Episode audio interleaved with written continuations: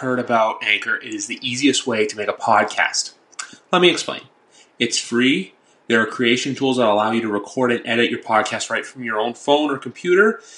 Anchor will also distribute your podcast so it can be heard on Spotify, Apple Podcasts, and many more podcast platforms. You can make money from your podcast with no minimum listenership. It's everything you need to make a podcast in one place. So download the Anchor app or go to anchor.fm to get started today. To episode number 125 of YWC Football Talk. And before we get into the meat and bone, meat and potatoes, excuse me, of today's podcast, I actually have an announcement.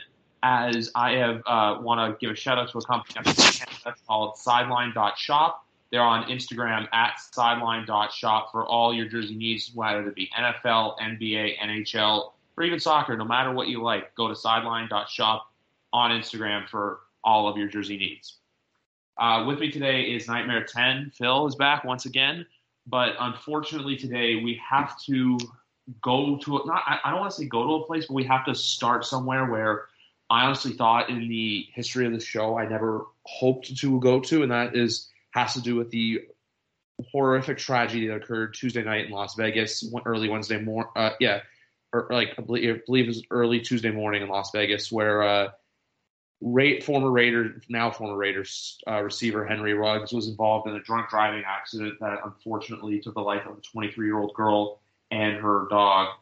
Just want to talk about that quickly. Just said before Phil and I talk about it, just want to send our thoughts and prayers to everybody involved with this horrific, horrific tragedy.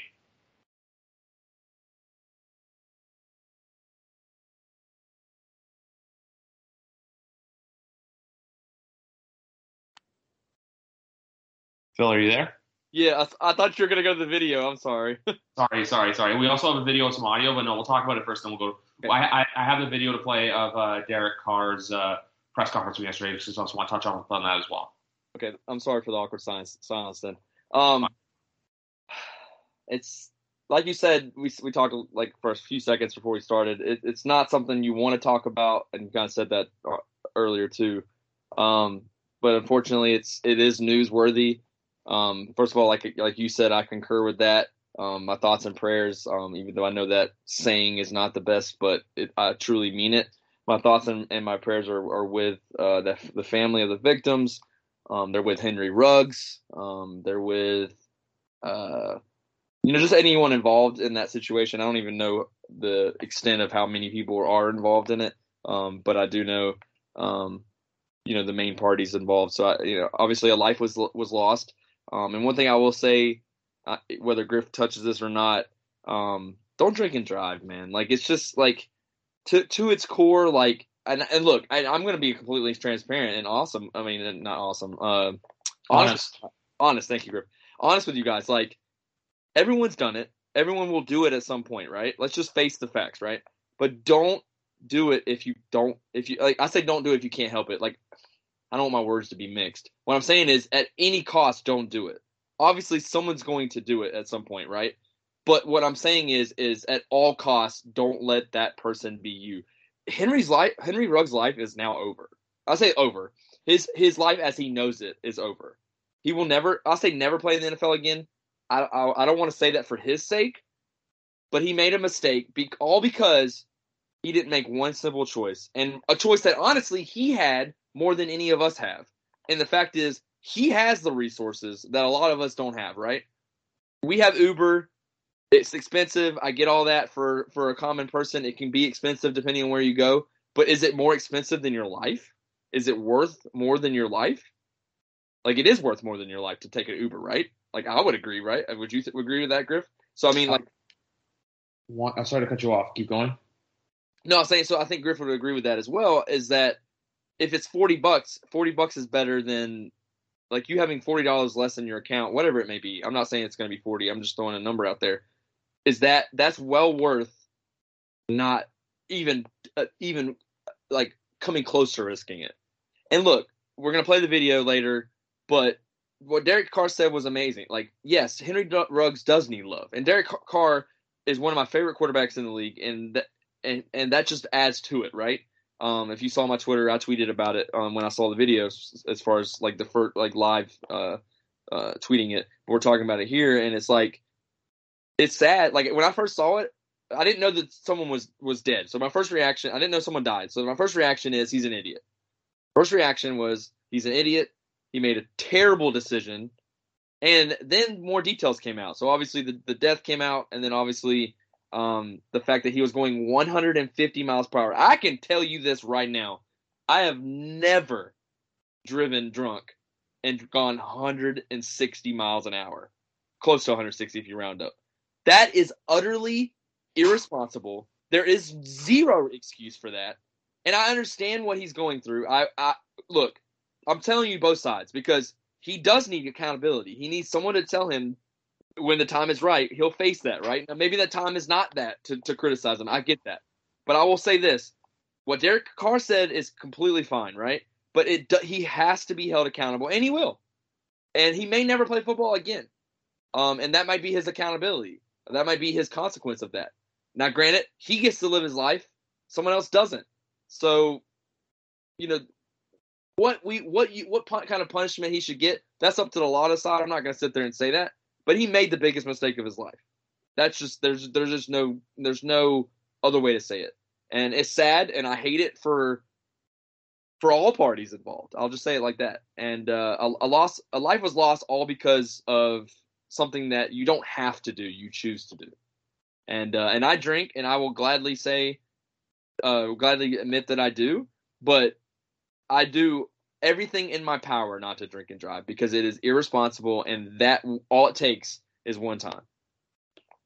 No, you're you're 100 percent right. That's one of the things too. Whenever I turned uh, 19, which up here in Canada is legal drinking age, it's just the one thing I've always had with me and my dad. I knew like, look, I can screw up. I can do many things wrong or that seem wrong. That's like a one line though. I feel like that, like I would never cross it, but if we were to get crossed, like it's just you feel embarrassed, you feel ashamed, but at the same time, too, look, like you're right. He did something that was a horrible, horrible mistake. He, he was going like I the last I saw from the reports, he could serve anywhere from two to twenty years. He currently is in a Las Vegas jail, and he could serve anywhere from two to twenty years in a Nevada prison. So we'll have to wait and see what happens. We'll let the justice system. It's just I think there's just too much evidence against him. Unless like I don't want to go down the legal road. I just feel like he has to take a like uh, like I could talk about plea deals or whatever that. I'm not a lawyer. I'm not an attorney. I don't have the means to talk about it. Uh, this is just it's just a, like I I don't think there's any other words to say that it's just a hor- horrific, tragic, tragic accident that occurred. And like we said too, like I know people like have no sympathy, no remorse for Ruggs. I don't either. I'm just you have to. I look like a lot of people have been pointing this out, and I agree with all the parties involved where not just the life of this girl's life is ruined. Like you have to think about too. Like we'll get to actually two audios that I want to touch on. There's also Nick Saban's from Alabama. There's also Rich Bisaccia, but I don't want to go. We don't want to go too spend all podcasts on this, so we'll play those two audios coming up in just a sec. But you have to look at it from look everyone's life. Like Henry now has to live with the burden of because of the stupid mistake I made of him going. I believe it was like 156 miles an hour on not on the highway. These are on the back roads um, uh, back roads in the Las Vegas metro, metropolitan area. He like at the time at the time the airbags were deployed, it was like 127 miles an hour. So that's still over 200 kilometers an hour for anyone from Canada for listening. Um, but for the most part, it's just like I said.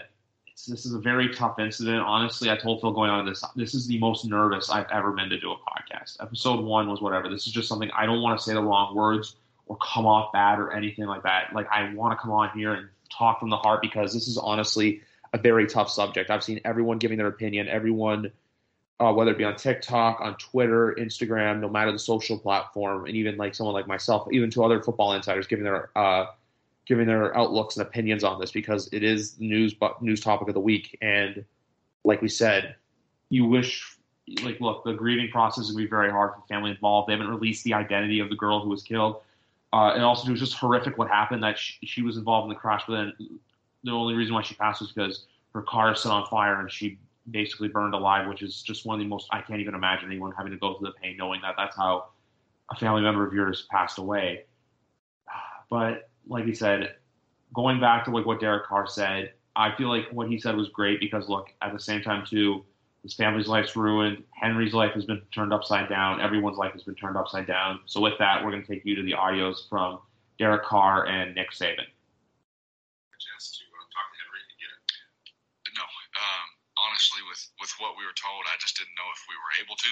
Um, haven't reached out. I will always be here for him. Um, that won't change, and I'll prove that over the course of time to him, uh, not to anybody else. Uh, but uh, he needs people to love him right now. Um, he's probably feeling a certain type of way about himself right now, and he needs to be loved. And uh, if no one else will do it, I'll do it. Yeah, Coach, I'm sure you saw the, the news about Henry Ruggs. Just just have a comment on that and the incident that occurred in Las Vegas.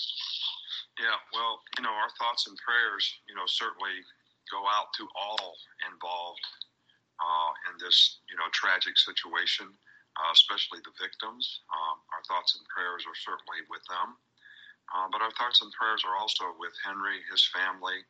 Um, and I think this is something that a lot of folks can learn from. Uh, I think a lot of players on our team, when we say challenge people to make good choices and decisions, do the right thing. Um, because sometimes the consequences can be devastating. And these consequences are going to probably be pretty devastating to Henry. Uh, we love him. We're going to support him through it. Uh, but we also um, have a lot of compassion for uh, the victims, and our thoughts and prayers are also with them. All right, Coach. Thanks for your time. Thank you. Sorry about that for the end, but that is the end results of the audios from both uh, Henry's former college coach Nick Saban at the University of Alabama and Las Vegas Raiders quarterback Derek Carr just played through YouTube.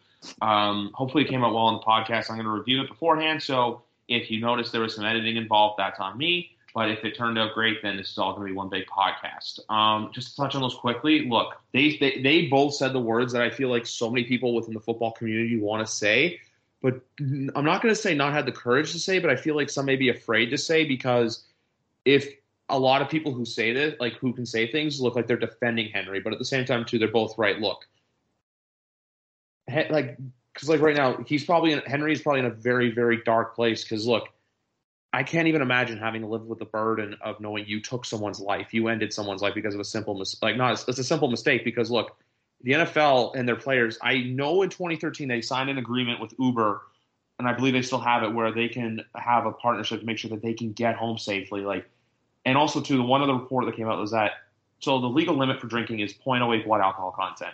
The toxology report came back that he had a 1.61 level. That is twice the legal limit. So he 100% was like, I'm going to say the word blacked out because when you're blacked out, you don't have control over your actions. You do not know what you're doing. It's just, it's a very dark place to go to.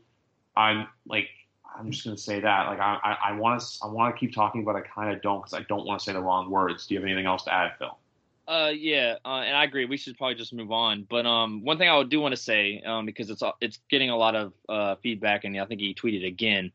Uh, Kadarius Toney from the Giants. That is not the approach to make. So, Derek Carr and and Saban said it said it great. Um, and I'm not saying that Toney's not coming from a good place, but the way he tweeted it and the way he worded it, and now is is it's kind of become like uh, you know, like now he's getting, you know, a lot of hate because of the way he worded it. It's just immature. And um, I know he's a rookie in the league, um, but someone on that Giants team, someone in his life, whatever, needs to pull him to the side and be like, "This is not the time, man." You know how you know how some things there just isn't the time to tweet it. I've done that. I've done it for. I mean, you get texts and you're like, "It's just not the time, man. It's not the time." Like, I you're not wrong, but it's not the time. Um, and I think with Toney, it's not only not the time; it just was worded terribly and uh, it's one of the things why I'm very vocal on. Uh, I say vocal, but I'm very behind players just not being on social media during the season. So.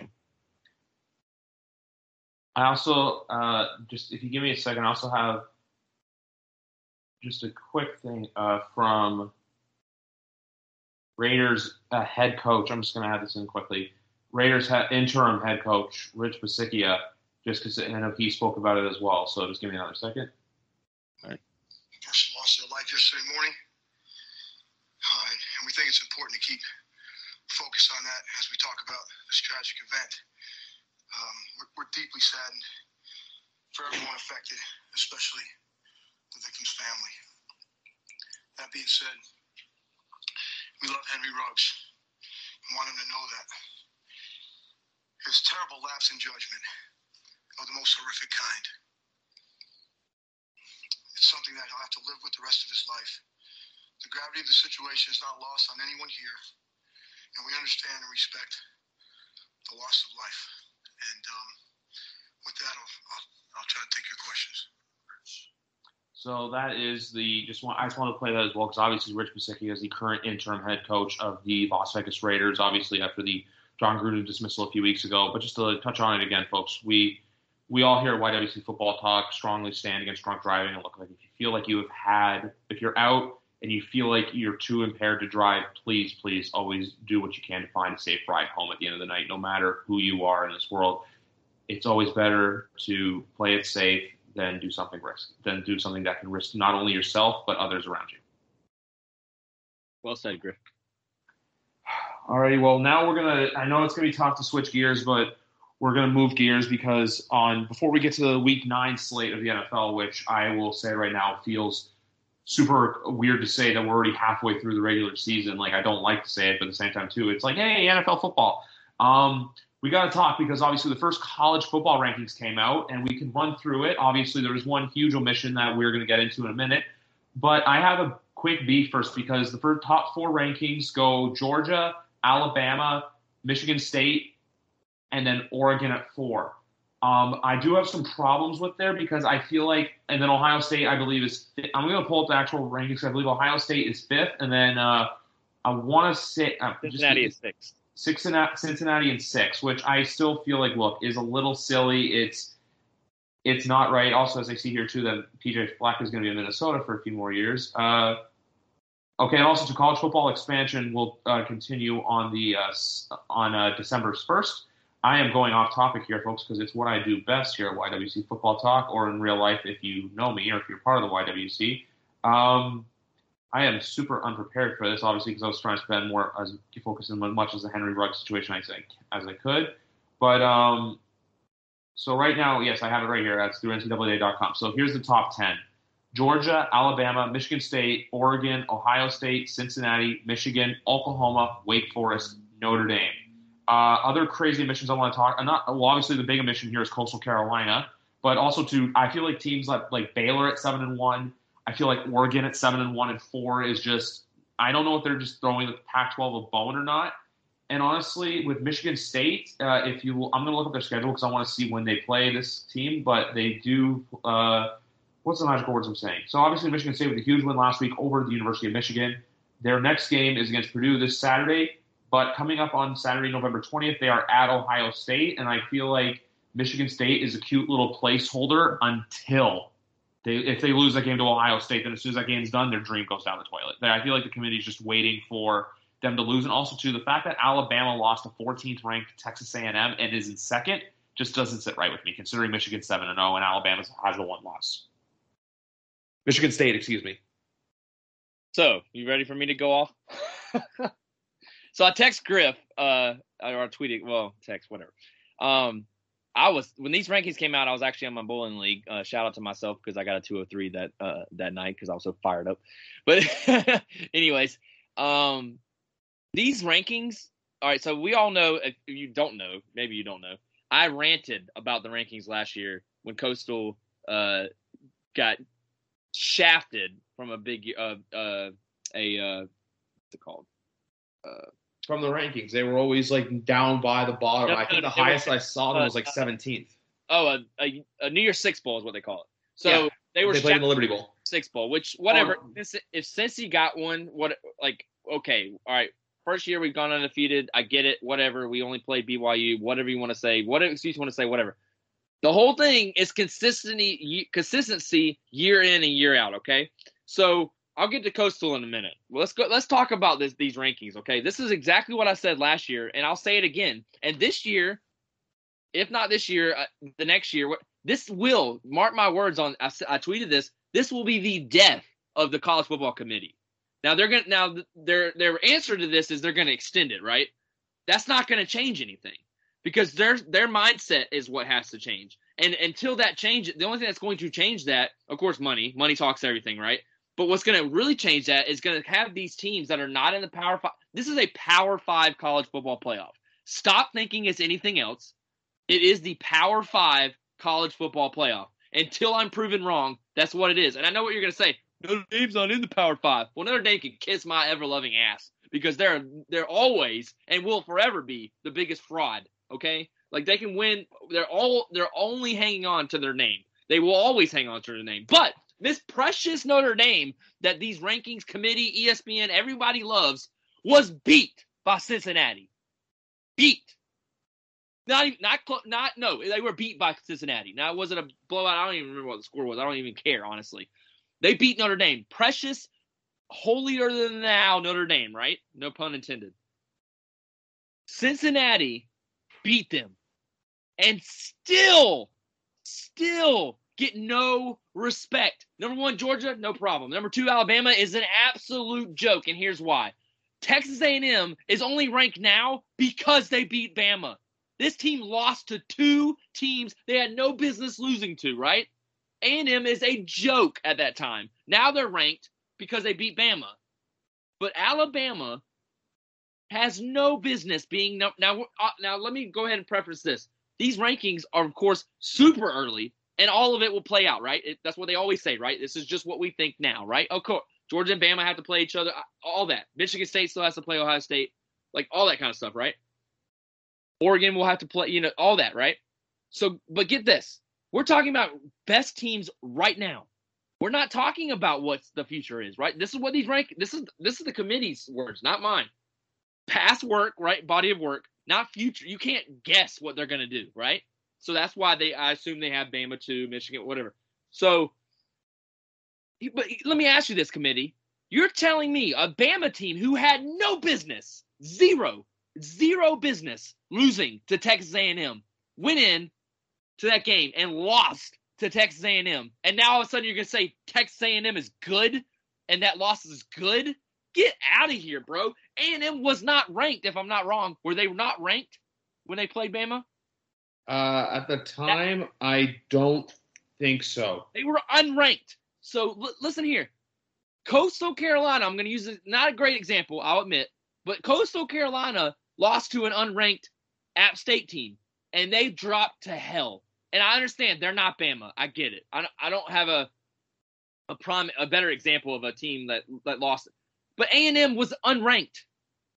Bama dropped like four spots. That is utter bias. That's bias. I don't care what anyone think. I don't care what you think of Bama. I don't care if you think, oh, they had a bad night. They're still the second best team in the. I don't care what you think.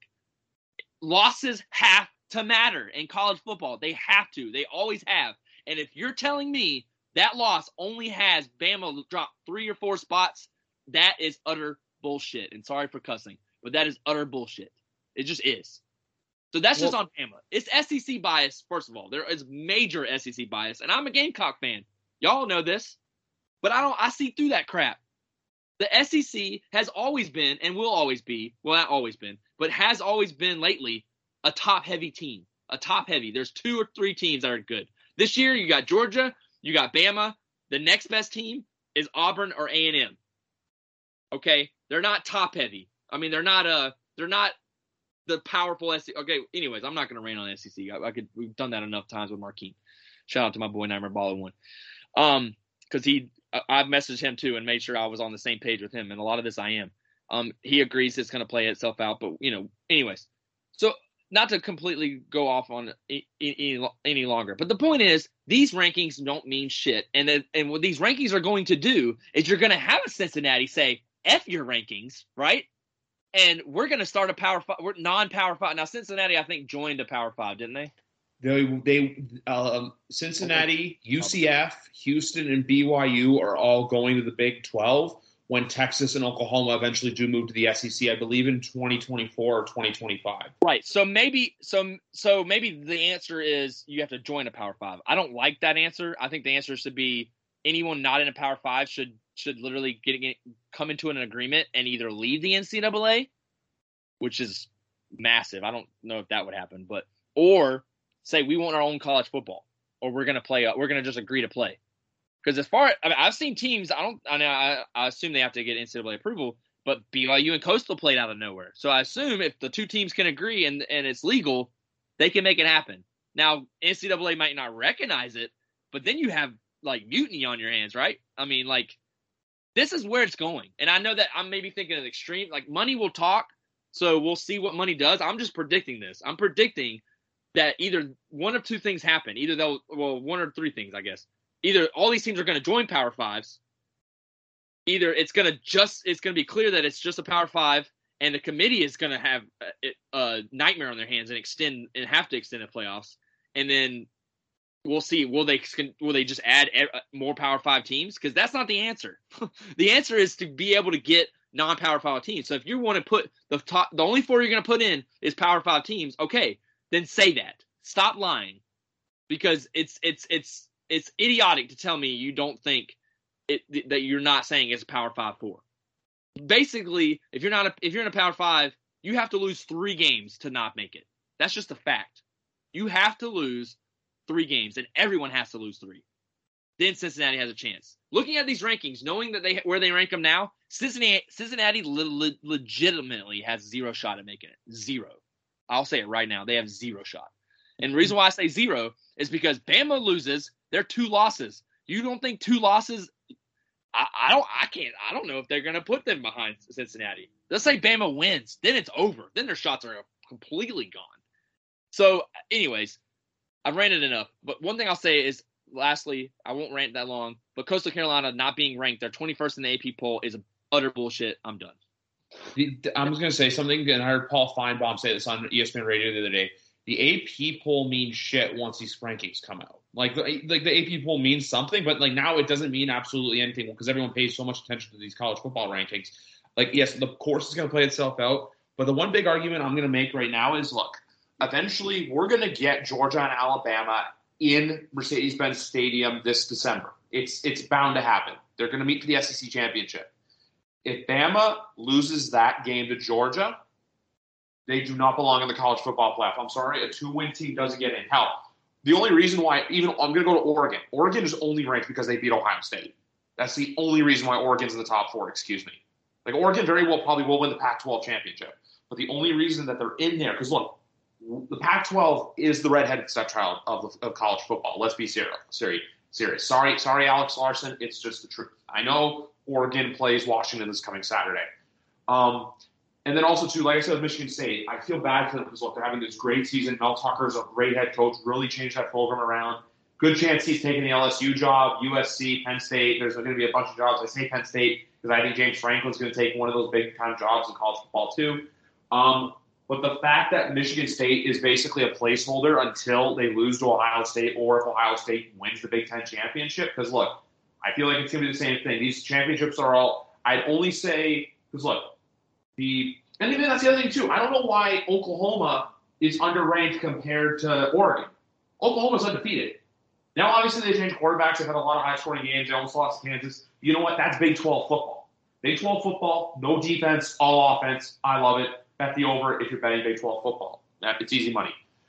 My whole thing with these rankings is is just that look, we know that eventually they're they, for all we know, we're going to end up getting Alabama, Georgia, Ohio State, and then that's how it is every year. I heard I heard Kirk Herbstreit say this numerous times. Where look, with college football this year, we knew going in. Look, obviously one team didn't pan out. That's Clemson. Clemson's a lot worse than we thought. But every year for the last years, everyone's going to assume, oh, it's Ohio State, Clemson, Bama, and you're figuring out the fourth seed. This year, it's going to be a musical chairs unless Alabama slips somewhere down the line. But I don't see them losing anywhere anytime soon. I know they still have to play. Um, they have to play LSU this Saturday. That's probably going to be a win for them, and they have to play Auburn in the Iron Bowl, which more than likely will be a win, barring something crazy. So that's all I'm saying. Alabama's going to make it in. The only way they won't make it in is if they lose the SEC championship game to Georgia.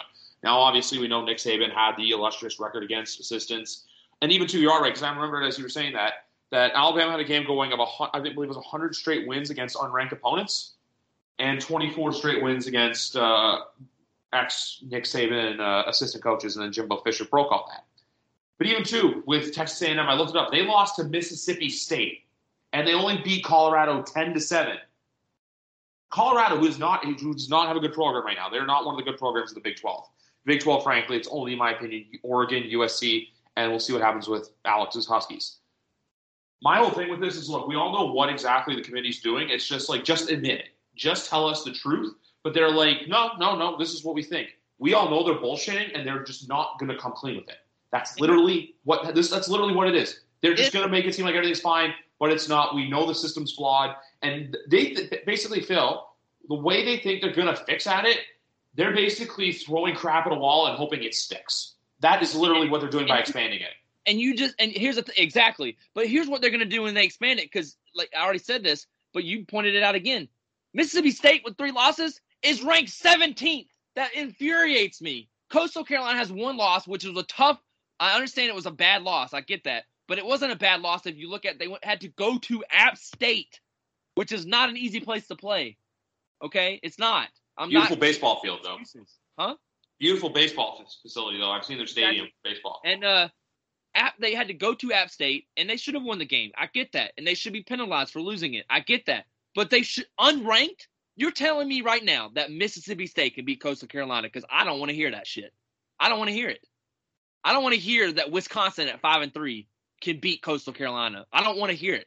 If they could, put up and shut up. That's what I want to know. If you're a Wisconsin- Wisconsin fan listening to this, if you're a Mississippi State fan listening to this, if you're a San Diego State fan listening to this, tell me you can beat Coastal Carolina and put up or shut up. That's all I want to hear. So I'm going to say this so, so far with Wisconsin. So their losses were Penn State. So here's who they beat in next. I'll do this better. So they beat Eastern Michigan, who's not ranked, Illinois, Army, Purdue. Joke. Their only impressive win is Iowa. Who's, who's, only- who's ranked only- under them now? Iowa is currently ranked at ninth. All I say is I pray, I pray. Oh, 22nd, 22nd, excuse me. They dropped because Let me that. say this: I pray Coastal Carolina ends the year strong, wins out. It's not gonna. The wins aren't themselves aren't gonna matter. Wins out. Everyone else just keeps losing, and they have no fucking choice. And then they put that. Sorry for my language. Sorry. They put Coastal Carolina in. I'm passionate because I went to this school, by the way. For anyone that cares, I, I love Coastal Carolina, and they're not getting the respect that that they deserve. And I understand they lost, but last year, this is two years in a row, and I'm I'm doing the same passion for Cincy. I have a friend that that went to Cincy, a really good friend, and I've said the same thing to him. They got hosed. If Cincinnati wins out and doesn't make the college football playoff, that college football playoff will not matter. I will not watch it. If Cincinnati wins out, I'm talking about wins out. Doesn't matter what anyone else does to me. Does not matter. If they win out, they make it. If they don't make it, it's a joke. It's just a flat joke. And Coastal Carolina, if they don't, I get back to that. If they win out and they get ranked eventually, whatever, right? Maybe they don't get ranked. I don't know. And they give them a bowl game against the SEC team. I can't wait. I freaking can't wait. Is all I'm gonna say. I can't wait. The only thing I'm going to say about I'm- I'm gonna channel my uh, channel uh, my own rival Bart Scott. Can't wait. Let's go. The only thing I'm going to say about the only thing I can see, and I've heard people say this, is just Cincinnati's strength of schedule because they play Tulsa, South Florida, SMU, and East Carolina, all teams that aren't there. Notre Dame. That's the thing, though. They've beaten Notre Dame. They beat UCF 56 to 21. They put a stomping on Temple 52 to 3. Now, I know that doesn't mean much because Temple's a bad program, but still, you have to respect the records. Looking at strength of schedule is like, oh, but they played this and this and this. Strength of schedule is bullshit. Because guess But- who gets to decide that? These Power Five teams. So I don't want to hear that. Yeah, like you know, like for example, Alabama when they play a school like Mercer and they know they're going to get killed, Mercer gets two million dollars. Like Exactly. a, like that's the thing that was so preached about last year with the COVID shortened season and only playing in conference was the fact that all these small schools lost millions of dollars because look, hey, there might be a game where you're going to know willing to go into it, getting your ass kicked. It benefits the school because college football funds so much, not just for athletics but academics. And what's going to happen when these teams say we're not playing you anymore? They can do it. Now, granted, funding. There's a lot of funding situations. There's a lot of stuff I don't know about. Money talks. Gladly comment and what'd you say? Money talks. Yeah, money talks, and I get all that. Okay, I know I, everyone's gonna like come back and, and there's a lot of opinions about uh, about about my rant, but I'm gonna say this.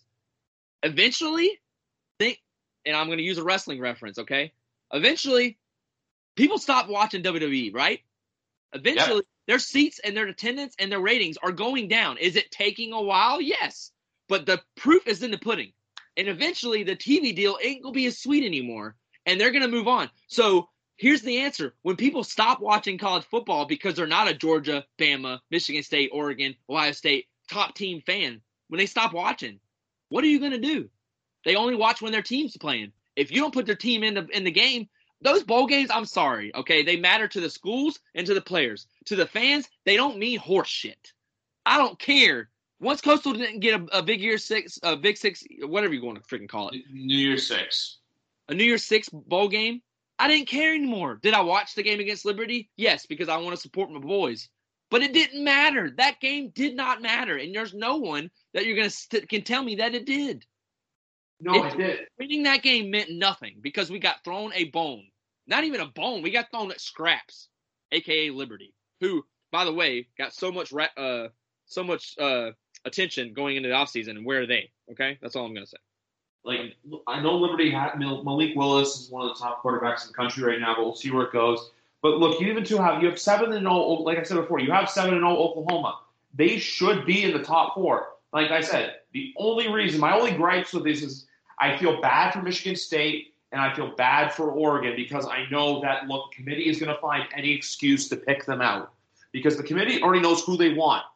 The college football playoff. I'm like, I'm sorry to say this, if Alabama's not in it, you're gonna lose national interest because not only because when you see the name Alabama, it's like the New York Yankees, it's like the Dallas Cowboys. Like I'll say this too, I know we do not like the Dallas Cowboys, and look, we like it when they lose.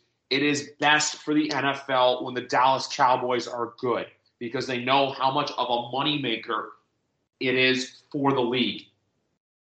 I'm sorry to say it, but it is a truth that I, I'm not saying it's like a, a dark truth that people don't want to admit, but at the end of the day, we all know it's true with what it means for the Dallas Cowboys to be good, what it means for the LA Lakers, what it means for the New York Yankees, even though the Yankees are consistently good. There are all these franchises that, guess what, have a national fan base that will always be there for them.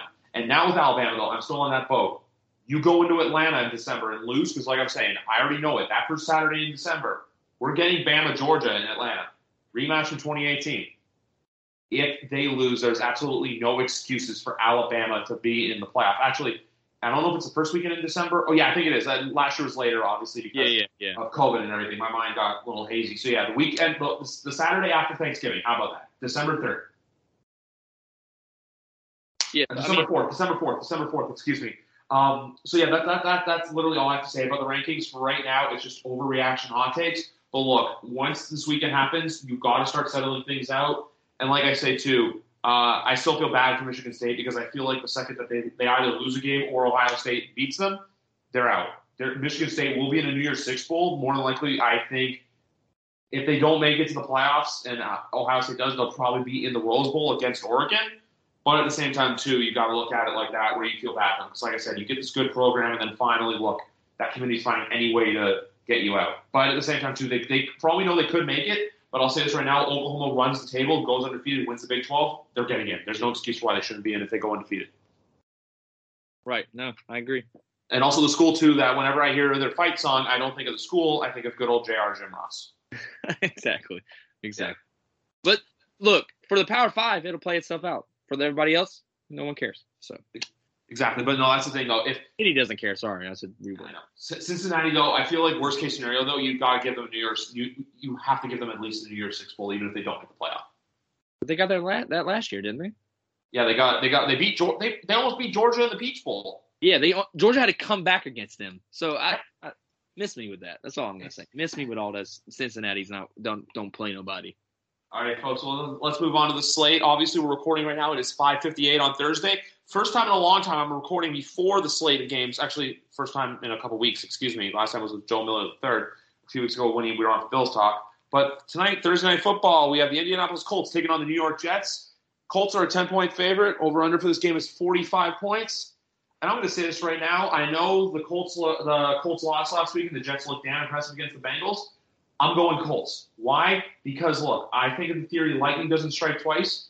And can we all remember too that this Jets team had a 50 burger put on them two weeks ago by the Patriots?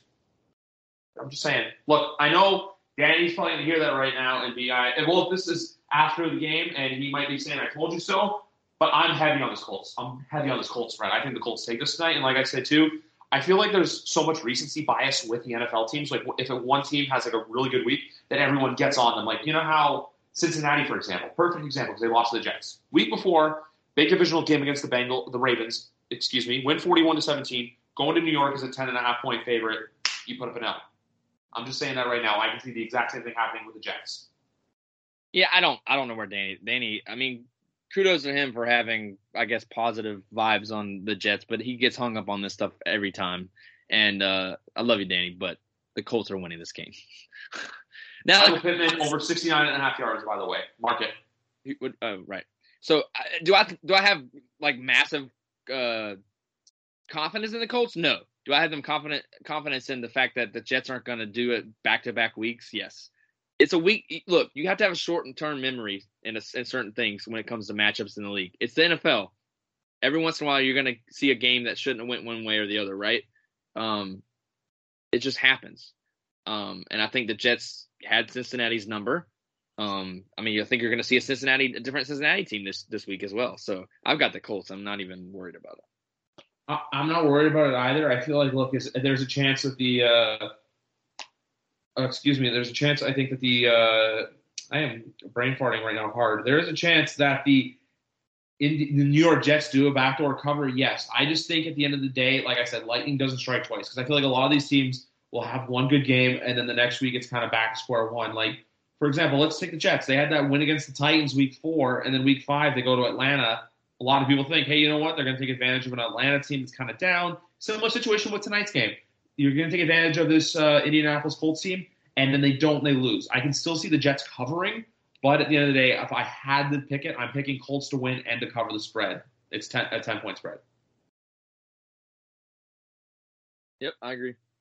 Yes. Well, moving on anyway, folks, to uh, Sunday, first game on the slate. The Houston Texans at the Miami Dolphins. Miami opens as a five and a half point favorite. 46 and a half point is the over under. Also for tonight's game, too, I'm going to say this right now. I think the under hits of 45. I can't, uh, 45.5. I can see this game being like 20, I'm going to say 21 to 10, Colts win. Sorry about that. I forgot to include the score before, but I, I see the Colts winning like 21 to 10. But for this game right here, I'm sorry. I am sorry to good friend of the show and man who was on the show last week, Mr. Big Rat 310. I'm going Houston Texans to win this football game I think Tyrod. I saw a report today. I'm pretty sure Tyrod Taylor is starting. Oh, shit, Tyrod Taylor is starting for the Texans. I gotta look that up, but I'm going. I from what I saw, I think it was actually Danny who tweeted it because obviously Danny the Big Rat, who, who always have their great Twitter exchanges. I just gotta. If you folks give me a second, just hang on tight. Yes, right here. Um, Tyrod Taylor, as from Pro Football Talk at 12:34 p.m. Tyrod Taylor will start Sunday versus Dolphins. Texans, and this is from Danny a few hours ago. Texans money line is a real possibility at Big Rat 310. There you go. Yep. So there you go with that. And then uh, for this game, though, I'm going Texans. I'm sorry. I think my, Miami's just in a really weird place right now, and I think that the smart money bet lays with the uh, smart money bet lies with going with the Texans. They, I think it's a possibility, but at the same time, too, I think there's a chance that they at least cover the spread. Yeah, I mean, I, I didn't know Tyrod's playing, so that kind of changes things. Um, yeah, I, actually, I'll go with the Texans too. Um, Miami Tua is questionable. I don't know how questionable he is, but um, I did see that, so I, I'll go with the Texans too. I, I, Tyrod Taylor could change that. That team's not like super uh, untalented on offense. So. Exactly. Um, next up, Denver at Dallas. I, I think Dak is back. I think Cowboys win this one easily. I think the Cowboys win this one easily. They Cowboys are my lock of the week.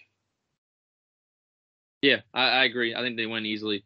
Um, yeah, there's nothing else to say. Uh, they got. I will say this: they got. I, I don't want to say got. I want to say luck's the right word to say, but they dodged a bullet and getting a win over the Vikings, uh, and or not taking an L without Dak. So that shows you how talented that team is. Exactly. They're they're well coached as well. Um, also, so I just can't see it with um, with Denver. I just like if you know before, I'm not a Bronco guy. Um, next game is an interesting one. We have Cleveland versus Cincinnati. Cincinnati is a two and a half point favorite. 47 is the over under. Uh, I'm going to go over. I think the over is a good chance the over hits in this game. Uh, I honestly don't know who to take for this one, but with Baker's injury, I I got to do it. I'm leaning Bengals. Yeah, I, I actually think the Bengals are going to win this game. I like Joe Burrow a lot. I think he's going to bounce back in this game. Ja'Marr Chase, Tee Higgins. Um, just a good team. I just think they they just dropped an egg uh, against the Jets, which is no there's no excuse for that, but I think it'll only make them better uh, going forward. I still think Cincinnati's a playoff team. Um, and Cleveland just does not look good right now. And there, there's some kind of weird thing going on with OBJ. Like they're breaking rules. Apparently, is what I. I don't know if I read that right, but like if so, apparently you can't you can't tell if someone they can't show up to practice. Apparently, or something like that. Something along those lines. I might not be wording it right. So they like they have to like to, with Deshaun Watson. He's willingly he's willing to not come to practice and still get paid. So that's different. But like OBJ is not like wants to come to practice, but they're asking him not to. So they have to cut him legally, is what if I read that right. So that's weird. I don't know what's going on with that. Maybe that's not all true. I don't know. Um, the fact they didn't trade him, I don't know if anybody. I mean, who would trade for OBJ at this point? Like, I understand like there's a lot of teams like, oh, we would want him, but like, is there the interest? Because if there's interest, I feel like Cleveland would have traded him, and they don't want to cut Saints. him because they're going to lose. So, what? Saints. They did try, I think. I, so I don't know if they. I did hear the Saints tried, but I mean, I don't know what the Cleveland is. Cleveland asking for too much. From what I when I saw, that is what it is. Cleveland was asking for. Cleveland was getting a little aggressive on the trade front, and that doesn't make any sense to me if you're not going to play him. Like, I mean, Watson is a different story. Okay, that's a whole other beast, right? But OBJ is taking up money. Like, you're paying him. Like, you can't do this with like anyone not a quarterback, right? Like, you just can't do it. So I don't understand that. I've got the Bengals because I until the Browns prove me otherwise, they look pretty crappy right now. And Baker's just not he's not the same. Like you can watch the game and tell he's not the same. So uh, and they refuse to let him get healthy, I guess, which is dumb to me, but whatever. So I got Cincinnati winning it. Um, I think they just want to play. They're just trying to play him, just because obviously they know, look, their team isn't as good with him, so they know that they got to uh, without him. Right? They, they, they're SOL without. It's as simple as that. They are SOL without uh, without Baker. I think, look, at the uh, end of the day, just I just hope they make the smart option. Uh, what am I going to say? He's got to get the surgery. Uh, but even too, there's all the rumors with uh, him. Like uh, they may move on from him if something else is out there, uh, which I don't think is right. I think you keep Baker, let him play his fifth year option out. Unless um, you're going to come play, uh, that's the only option. Yeah, unless unless Aaron Rodgers like come, which we'll, we we will get into, folks. Um, unless Aaron Rodgers says, "Hey, I want to come play for Cleveland," that's like the only excuse why you do not like why you play, like why you trade for him. And also, too, OBJ. I don't know if you saw this, but OBJ's dad posted a video of basically every open pass. So I think that has something to do with it.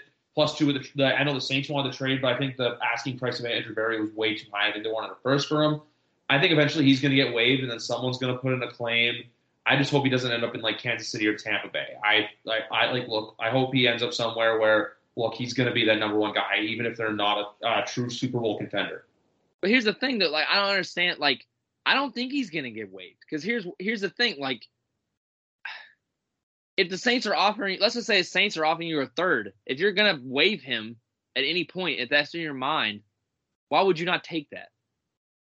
So they're obviously either trying to make it work, which doesn't look like they're doing doing that at all, or they're literally going to eventually have to cut him I assume at the end of the season. I don't know. End of the season. I mean, I, just, I don't understand that. Why would you have not traded him and got draft capital for it? Stupid. Doesn't make any sense. But whatever. That's because, the because teams are silly. Um, idiots. I mean, the Browns organization has always been idiots. So sorry, Cleveland. Exactly. Um, moving on next, we have Minnesota at Baltimore. Baltimore opens as a six point favorite. Over under is 50 here. I'm going to say this right now. I'm going with the Ravens to win this game. But I like the spread for Minnesota. I really like the spread for Minnesota to cover it and keep it a close game. What's the spread? Six points. Mm, I don't know, man. Minnesota. Minnesota is the epitome of uh of what like week week to week changing, right? Like Minnesota's talented enough to win most of their games, right? But they're also Minnesota, which wouldn't shock you to lose a, a lot of their games, like last week you know, here's your chance to actually get a win on Dallas, and you can't do it. I mean, I understand Dallas is more than just Dak, but you know, anyways. But isn't Minnesota like that team that like you don't really even know? Like, so I kind of agree with what you're saying. And plus, Baltimore has had instances this year as well, where the Lions and is another team I can't can't think off the top of my head that they came close to it. Um, but the same thing. So Baltimore, Vegas. Oh no, it wasn't Vegas. They lost to Vegas. Oh, right. Um, It was another one they were close to and they pulled it out. But Lions was one of them. Here I can click. Hold on, I'll click it right here. I'm on. uh, Chiefs is one of them. Uh, it was Colts. It was Colts. They had to come back against the Colts. Oh, yes, that's right. They're twenty. It was twenty-two to three, and then they won in overtime. Yeah, so they had to come back against the Colts, and they had to do the same thing against uh, uh against the Lions, which is not hard to do against the Lions. I get that, but Justin Tucker saved their butt pretty much. Um, I mean, he did. There is no pretty much. He's if he misses that kick, they they lose. Um, so uh, so Baltimore could do that. That being said, I still have Baltimore to win, and I think they cover. But uh, I would not be surprised uh to see Minnesota play well. Sounds good. I'm with the same. Uh, next up, we have obviously, like we talked at the top of the show, everything going on with the Las Vegas Raiders. They travel to New York to play the Giants. The Raiders are a three point favorite. The over under for this game is at 46 points. And throughout all of the tragedies, out of, out of all the tragedy that's occurred this week in Las Vegas, I got to say, I personally still like them to win this football game. Yeah, and and uh, for some reason I don't know what it is. Now they've played better. Now, don't get me wrong. Um, but now every sudden, so all of a sudden people think the Giants are good. like, like they're not terrible. I'm not saying obviously they beat the Panthers 25 to three, whatever. But the Panthers aren't what they, we thought they were. Now that they're playing teams that are good. Um, now the Giants aren't good, but um, these are still the Giants. Okay, let's not forget they did upset the Saints. They did like I guess beating the Panthers is an upset. Um, and then they it was close against the Chiefs, but the Chiefs just aren't that good right now. I'm not saying they won't be, but they're just not that good. So that was kind of like a the fact that Chiefs had to barely beat the Giants is is says a lot too. Um, I think that I think the Vegas is look. Who was my all right? So I couldn't pick the Pats to make the playoffs, right? Who was my pick again for the playoffs? Um, what was that team? Uh, I think it was the Las Vegas Raiders. Like Miguel, I don't know. He, Miguel, you have to tell me if you listen to this. I like. I don't understand. If I don't know if you thought that I was like, like you were happy that uh that I picked them, or you thought that I was crazy for picking them. So I never got the understanding behind that. Miguel uh, is a busy man. He's a dad, so I get it. But uh, if you listen to this by some uh, way or, or shape or form, uh, maybe we'll have to get him on the podcast and I can and I can ask him. Uh, but uh, but yeah. I, I, anyways, I was just throwing that out there to him. That's between me and him. But uh, Vegas, I have them. Make, I still have them making the playoffs. Um, Vegas does not. Uh, if you look at their schedule, uh, I have Vegas winning this game. Um, but they have the Giants, then they have the Chiefs. Sunday night football game at home. Who really knows what's going to happen there, right? We'll, we'll we'll we'll cross that bridge when it comes. Then they got the Bengals, they got the Cowboys, so some, they they have the Chiefs again. Uh, they have the Browns. I'm talking about like games that could be tough. Colts, Chargers to end the year, uh, and then easy games. They have Washington and Broncos. So I say easier games. Um, and the losses this year, I mean, they did lose to the Bears. That looked kind of bad. Um, they lost to the Chargers, and that's it. So I think they're making the playoffs, and I'm still standing by that. So that's a talented yeah. team. Even without Henry Ruggs, that's a talented team. And my boys, one positive that I, I wanted to talk about in a game related way, um, for Ruggs not being there anymore, my boys Hunter Renfrow and Bryan Edwards are going to ball out even more now. So, um, not obviously I wouldn't I would rather it not have come this way, but I completely understand, but no, I feel like if you need someone for fantasy football, Bryan Edwards, I believe, is available in a lot of leagues now. Unfortunately, we will say unfortunately because of everything that occurred. But no, I do agree with that. And Hunter Renfrow has been a really good guy this year. I feel like now this is going to elevate their roles. Just for this game, though, like, and I'll say this too about the Giants. Like, I they're not a bad team. I just feel like they're at a weird roads right now where it's like they're trying to figure it out, and I feel like them too also kind of expectations were a little higher for them and they're not living up to it and it's the same old season for the Giants. Right, I agree. Yeah. Um just give me a second, folks. Okay, on to the next game. Saints versus the Falcons. The Saints are a six and a half point favorite. The over under for this game is 42 and a half points. We still don't know whose starter for the Saints is this coming uh, Sunday afternoon. But one thing is for certain, I still like the Saints to win this game. Yeah, uh, well, Taysom Hill has, has, been cleared, so I think he's playing. Um, so he's going to be their quarterback.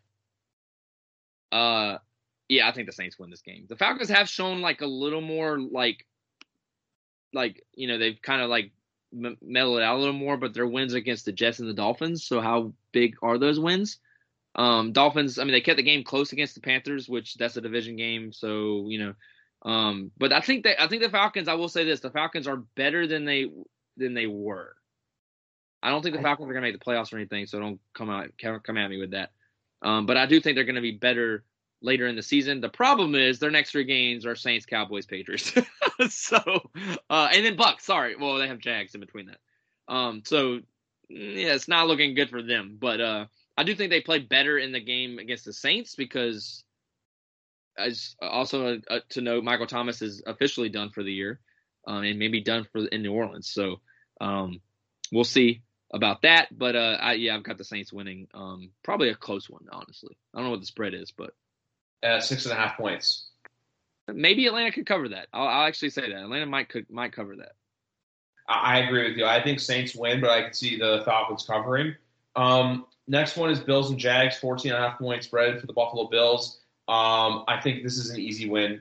I think it's a simple, easy win for the Bills. I just think, look, I know the Jags, hey, after Miami, I thought last week, hey, with Geno Smith, there was a chance they were going to win. I was sadly proven wrong, and for that, I am picking against the. I'm picking against the Jags. It's like last week. I bet on the Detroit Lions to win. I'm never doing that again in my life. Yeah, I actually picked the Jags to beat the Dolphins when they did, so that looked like a good game, and they and they won it. So I just had a feeling on that game. Uh, I was Seattle. I thought would be closer. I didn't think they would win, but I thought it'd be closer, and it ended up not being close. So maybe they just can't go into get go into that environment and win. That might have been, been a lot of it.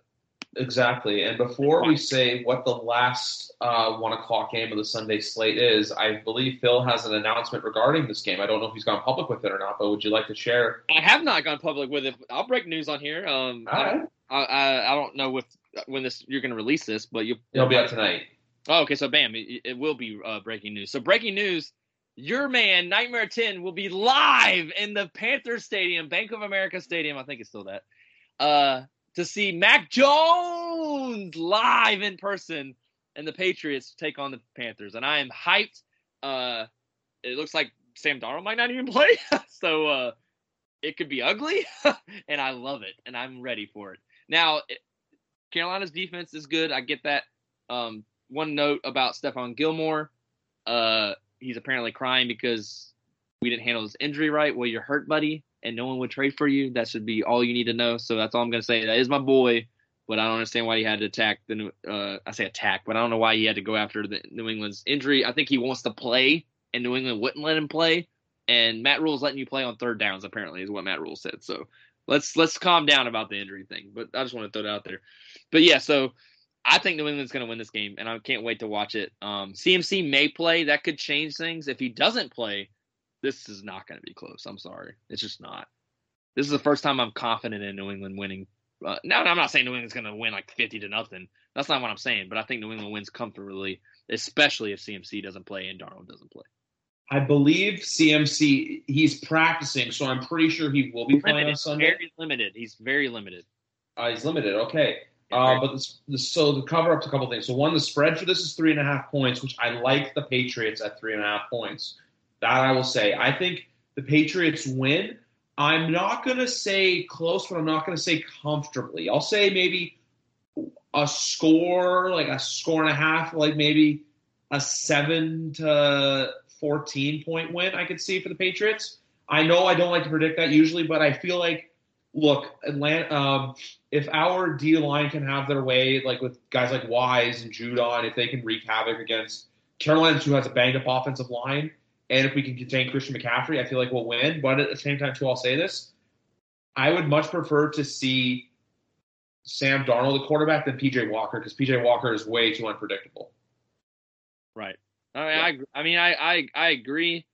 I, I just, I, I mean, it's PJ Walker. Has he even started in the league before? He has. It's just you know how like sometimes there's like situations like this. Like look at last Sunday with Cincinnati and New York. No one thought Mike White was going to do anything, and then the Jets beat the Bengals. That's all I'm trying to say. Like sometimes, look, I, I agree. You want you want predictable under what's unpredictable. I mean, I I do understand that. Um, but I, I will say that uh, I also think that uh, like Bill's very good against quarterbacks that don't play very often. So, anyways, but I agree. I mean, it's you know the the you want the person you know versus the one you don't. I agree with that. Hundred percent. Well, anyway, uh, four o'clock window. The first game of the four o'clock window. I don't know why it's at four o'clock. It's on the East Coast. But we have the Chargers going to Philly to play the Eagles. Uh, one and a half point spread for the Chargers. Uh, and I think the over under. I don't know what the over under is going to be, but I feel like the under would hit. But give me. I think the chart. This is a bounce back game for the Chargers. I feel like last week. Look, Justin Herbert does not play his best football against Bill Belichick. We. I don't know if you saw any of the stats in that, but his uh, J- Justin's two worst games of his career have come against New England. So I think, simply put, this is a bounce back game for the Chargers. Yeah, I agree. I think I think Chargers. I say they win comfortably. I don't know if like big, but they win comfortably. Exactly. And then we have San Francisco going, uh, San Francisco hosting Arizona, excuse me, where uh, San Francisco also is a one and a half point favorite uh, over the Arizona Cardinals. It's only because of Kyler's injury. Uh, I'm going to say this like I said last week, too. If Kyler plays, I'll take the Cardinals to win. But right now, since he's questionable, I'm going to go San Francisco. He's questionable? Yeah, Kyler hurt his ankle last week in the play before That's the AJ Green boo boo. Sit him, man. Come on. Don't be a Cleveland. Sit him. It's okay. One game is not going to lose. Sit him if he's even remotely hurt. Sit him. Play Bob Bob Jones the third. Okay. I don't know who their backup is. Play him. Colt McCoy or Chris Streveler. Don't don't Colt McCoy. There you go. It's a solid guy. I mean, just don't be. Like, I don't understand. Like Baker Mayfield shouldn't be on the field, but whatever. We're not going to go back to that.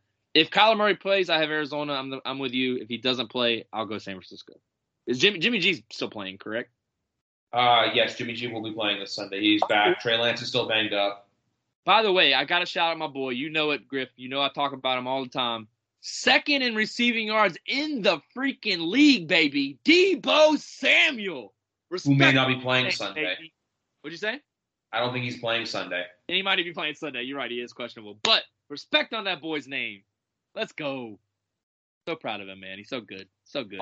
Also, I'm watching. So in the background right now of our podcast, I have on the pregame for tonight's game, and they showed the crowd shots. Obviously, there was Jets fans, there was Colts fans, but I saw a guy in a Broncos jersey, and I'm sorry, but if you wear a random ass like a jersey to a sporting event, I, I've done it before, and I realized it's kind of silly. I realized it was, it was an All Star jersey, but I wore a Raptors. I've worn Raptors gear to other games, but if like it's it's it's cool in the moment, but sometimes for football, I think it's I think for football it's silly. yeah, I agree. I kind of agree. I don't. That's kind of weird. Yeah. But I watched. Um, I went to a Panthers uh, Broncos game when Peyton was with the Broncos.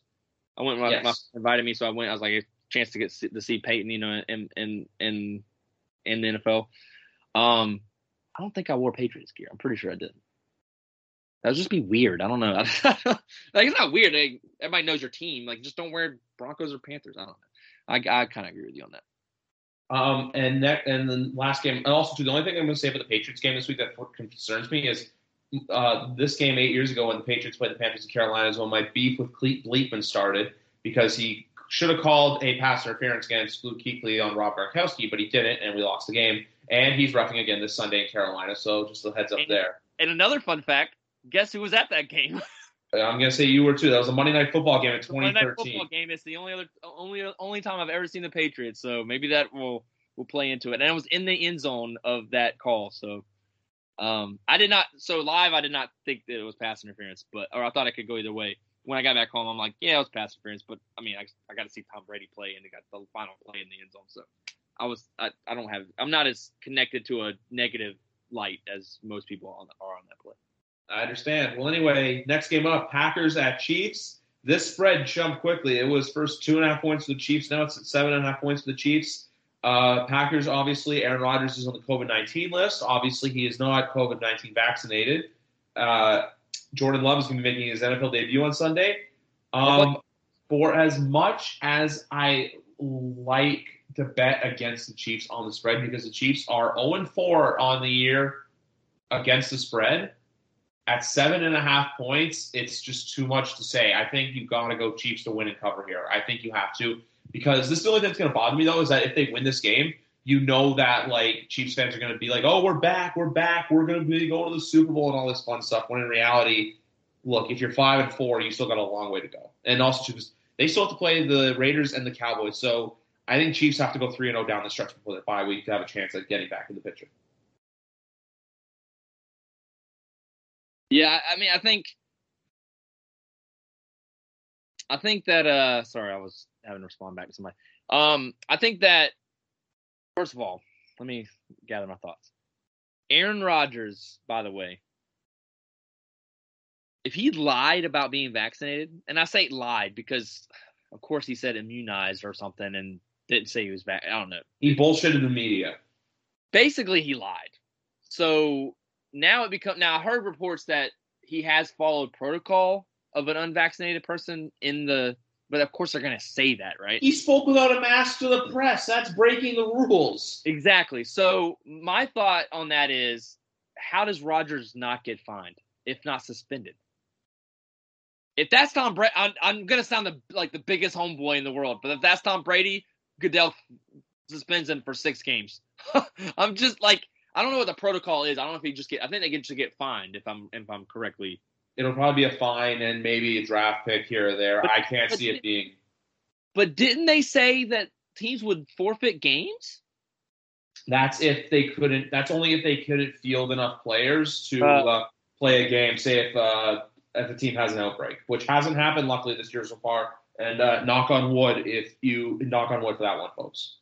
Well, the Packers have, are pretty close to an outbreak, so whatever. But anyways, Rodgers is an idiot. I'm sorry. I'm sorry if you're a Rodgers fan. He's a great quarterback, but he's an idiot. Um, and he made a mistake, and he should own it. But like, at least if you're not vaccinated. So I don't understand that. I've got the Chiefs winning this game. Blake Bortles actually, by the way, might start. I don't think he will. I think it'll be Jordan Love, but he could. They did sign him as a backup, um, because he was on the preseason uh, squad before Ro- Rodgers decided to show up and play. Um, this is just whatever. I, I could go off on Rodgers. I'm not going to do that. Chiefs win this game. I don't Same. think this is the answer. This doesn't solve all their problems though. The Chiefs are not a good squad squad right now. And I will say this about Mahomes, man. Like I said this at work today. Like Mahomes makes, and I know a lot of quarterbacks do. Tom Brady made some terrible decisions last week under pressure, but Mahomes under pressure has got to. He's, he's got to chill. Like you don't. You can take a sack. Like you can take a sack. Like two weeks ago, he threw a. I I'm pretty sure he threw a pick six when he should have thrown thrown the ball away or took a sack. It's just, all right. I think that's when he, when he played the Titans. I don't know if that was two weeks ago. I think it was. Whenever I was on the cruise, because I watched it on the cruise, uh, or saw that part on the That cruise. was, that was so the Titans. That was the Titans. that was Titans. So yeah, so like, I, I'm, and I understand people make mistakes. All quarterbacks are going to do that under pressure, but I've just seen it a lot with Mahomes. Like, it just happens. I saw it before when they would win and or and and while they were winning and slash losing, uh, you know, early on, like when they won the Super Bowl run or whatever. But it's like, and even last year. Um, now, granted, he had offensive line issues, but it's like, I don't know, man. Mahomes is just making some choices that that's made me scratch my head. But he's still great. I'm not taking that away from him, and he still wins this game. Yeah, I think it's the same. I think there's too much for um, like for Kansas City to win this game. So if Kansas City loses this game, the only way I can see it is if Jordan Love has like an or or if even if Blake Bortles has an outstanding day. But the only other thing I'm going to say this to is, and I've seen this a lot on Twitter because I think you follow Fitzy on Twitter, Patriots fan, who said uh, how many draft picks are the Patriots going to get fined? And I know in my room right now, my I just see my dad, who's a Saints fan, who said the same thing last year too, because the Saints got their they got fined a lot for dancing in the locker room after they beat the Buccaneers. Which, if the Packers don't get as a significant fine, it just looks like the league is picking and choosing who they truly care about. Which, look, I know Aaron Rodgers is a superstar, but you have to treat everyone fairly. Nope, And- I agree. Considering the fact that he's unvaxxed too is just another level. And the fact that he Percent. lied about it. and he lied about it. He should be fined, like a big fine, or he should be he should lose a game, which obviously he's losing a game anyway. So that might be how they look at it. But nah, he, he- normal normal citizens sorry to cut you off, but normal citizens are being told if you see a fake COVID card or anything to report that shit to the FBI. yeah, no. I know it's different. Like he didn't fake having COVID or anything. He told the team, but the fact too that he just said, "Oh, I'm immunized," but he never said against what. It just opened up a whole can of worms. Yep. And it just doesn't make it's just it just goes to the fact that I never understood why so many people and I understand on the field that's whatever, but why everybody's painted Tom Brady as this as the as the worst guy off the field, right? But Rodgers is a dick. He just always has been. Like there's just it, he don't care what no one thinks, and I get that that that's appealing to some people, but he just is. Like I'm not talking about his on the field stuff. Okay, we we can go. We've done that. We we can go there all day, right? Like he just isn't like Tom Brady's a likable guy. Like everyone's. I mean, I guess I mean, when you win, I, I, obviously you know you're you're hated more than anybody. But anyways, that's just a huge pet peeve, peeve of mine because Rodgers has always been. He just comes off as a douche to me, but whatever. He's not a like guy, is what I'm getting at. It's all I mean, if you're a fan, obviously you're gonna like him, but yeah, 100. percent But Okay. anyway, let's move on. Is we are we cool to move on to Sunday? Yep. Um. So, so Rams and Titans Sunday night football. I know the Titans are without Derrick Henry. They signed Adrian Peterson. I have a hot take. all right, go ahead. I don't know if the Rams, if the Titans win, but I think they cover seven and a half points. I think this is just like bait that people are going to take. You know, where they're like, Tennessee's vulnerable. They're this, they're that. Tennessee, even without Derrick Henry, I still feel like they are a good football team. They have Julio Jones. They have AJ Brown. They're, if they're, and I know, I know the Broncos have Von Miller, but this is not the Von Miller from five, six years ago when he was on those Denver Bronco Super Bowl caliber teams and the one that won the Super Bowl. But I'm going to say this. I think this is a spot where potentially people overestimate the abilities of a Derrick Henry-less Tennessee Titans team. Uh, well, first of all, I want to say, I'm I feel terrible for Derrick Henry, man. Like when I heard this news, like I was legit devastated as if I was a Titans fan because the dude deserved MVP this year. Like, there was no question in my mind. He one, you could make an argument he deserved it last year. Uh, or I don't know if it was last year, but the year year four, not last year, maybe. I don't know, whatever. Maybe both years, I don't know. But this year, he definitely was on track to like like a true MVP and this is this game's going to prove that. I honestly believe that's going to prove that. Now I agree with you; it could be closer than people think. Um, but I th- that and and I do think Von Miller is actually a big, big, big, big move for the Rams. Um, because it just adds to their defense, it adds to their nastiness. It's going to help Aaron Donald, guys like that, Ramsey, other guys. So I think that's where it's the big thing because it just makes your other guys better because now you have another guy they have to worry about. So that's why I think it's good. I, I agreed Von Miller's not the Von Miller that he was. Um, but I still think it's a monster move for the Rams. Um, and I think the Rams win. Um, do they do win? I think it could be closer. I don't know if the Tennessee Titans are going to cover, but uh, but I do think um, now now Henry could come back for the playoffs, and that would be a huge story in itself. So if Tennessee can just try to maybe steal one here and there, um, I mean, I still think they can win against you know they're the they're not a terrible team without him. Um, I just think they're not going to win against the Rams. You know what? I, I agree too. I'm the same way. I just like I said too, I think this is a spot you know where everyone's expecting. It's like you like it's like two weeks ago with the Rams and the Lions. Like everyone expected the uh, Lions to kill the Rams. That's not exactly what happened. The, the uh, Lions kept it close, but that, that's just how I see it. Um, last but not least, Monday Night Football, probably a game honestly I don't even care about. It's the Steelers versus the Bears. I'm, I'm going. The spread is at uh, six and a half. I believe. Let me double check to make sure it's correct because I was looking at my spread pool. So the spread right now for this game is at six and a half points, and the over/under is at forty. I think. Look, I don't. Like I said, I I could give two shits about this game. It's just a game where I, it's like, who cares? It's two teams that I just do not care about. Sorry, Tommy, but um, also I don't know of any Steelers fans who directly listen to this podcast. But when it comes to this game, it's just a very what seems like mundane primetime game. And even I said it to Big Rat last week on Monday, I was like, "Oh, hey, it's Steelers Bears this week," and he was like, "Ew." And I had the same reaction. I'm just like, "Yeah, ew." It's not. It's not an attractive Monday nighter. But give, me the Steelers to win. That's all I gotta say. Steelers to win. I think they cover too. I think the Bears are a big letdown team. Uh, here's what I'll say. I think the Bears win. Actually, um, I don't care about this game, but I don't. Uh, Pittsburgh is a poser. That team beats teams when. All right, so let's look at their. All right, so they beat Cleveland last week, barely. One, they one of the most idiotic plays I've ever seen in my entire freaking life. Putting your kicker out on risk like that for no freaking reason. So Mike Tomlin, I will. I've said this on the podcast before, I think, or at least a podcast. Mike Tomlin is one of the most overrated coaches in the league. I will stand by that, and and I know that I'm in the minority, but I will stand by that uh, until he proves me otherwise. Um, as far as getting like like just winning big games, like he can win, you know, he wins here and there, but whatever. Uh, do I trust the Bears? No. It's Monday Night Football.